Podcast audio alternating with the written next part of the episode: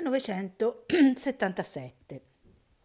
Questo luglio 1977 con Elisa abbiamo deciso di andare a Londra.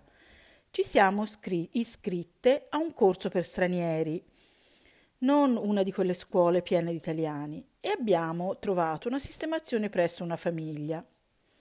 La casa è di quelle tipiche inglesi su più piani, con il bovindo davanti e in una strada dove le case sono tutte uguali.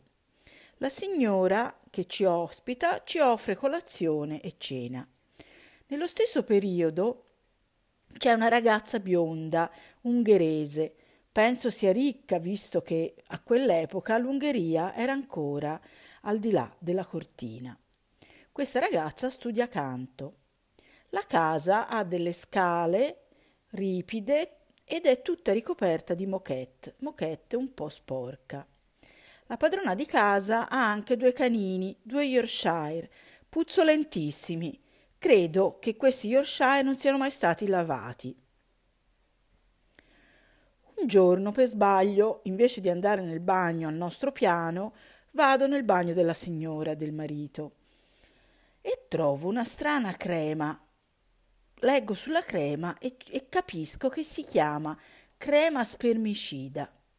Devo dire che a quell'epoca non avevo proprio capito cos'era questa crema. Per fortuna che non la toccai. Per andare alla scuola, che è in centro, dobbiamo prendere la metropolitana e, se usciamo la sera, ricordarci l'ora dell'ultima corsa. Il professore di questa classe è irlandese. Con noi ci sono una decina di persone straniere. C'è un bellissimo ragazzo iraniano venuto in Inghilterra eh, a fare questo corso. È l'anno prima della rivoluzione e dell'avvento di Khomeini. Penso che questo ragazzo sia ricco e mi ricordo l'anno dopo, quando nel 79 sentì alla televisione tutto quello che era successo in, Iraq, in Iran, pensai chissà che fine ha fatto quel ragazzo, forse ancora in Inghilterra. C'è anche un giapponese, non mi ricordo di preciso il nome, mi sembra si chiamasse Hirohito, ma forse mi sbaglio perché Hirohito era l'imperatore del Giappone. Questo ragazzo viene da Kyoto. Dopo il periodo, eh, verso settembre, verrà a trovarci a Firenze prima di tornare a casa. Abbiamo una foto di lui con noi, con me, mio padre, mia sorella, il mio canino Pilù, sul divano in salotto.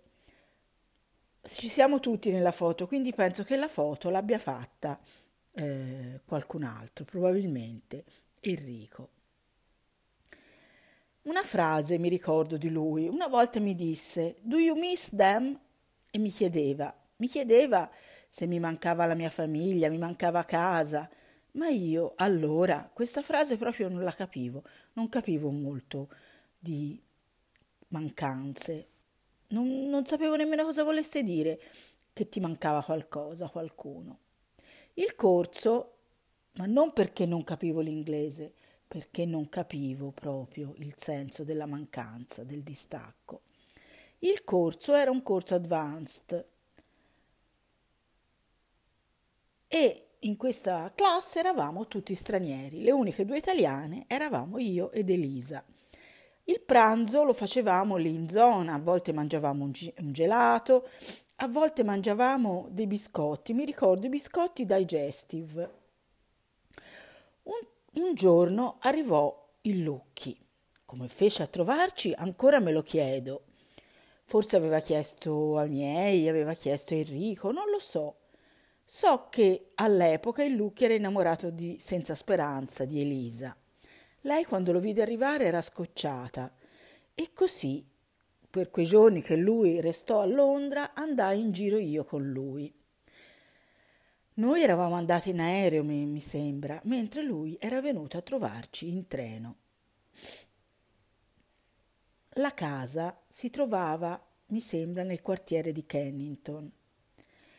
Nel 77 Londra era piena di punk, ragazzi con tutte delle creste di capelli colorati, che si aggiravano per la città, per la metropolitana, tutti vestiti di pelle e pieni di borchie.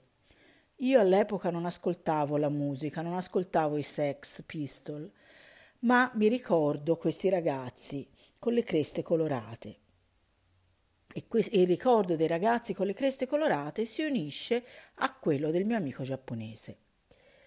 Ho sognato di andare a Kyoto sin dal 1977 e solo nel 2015 ho potuto coronare questo mio sogno.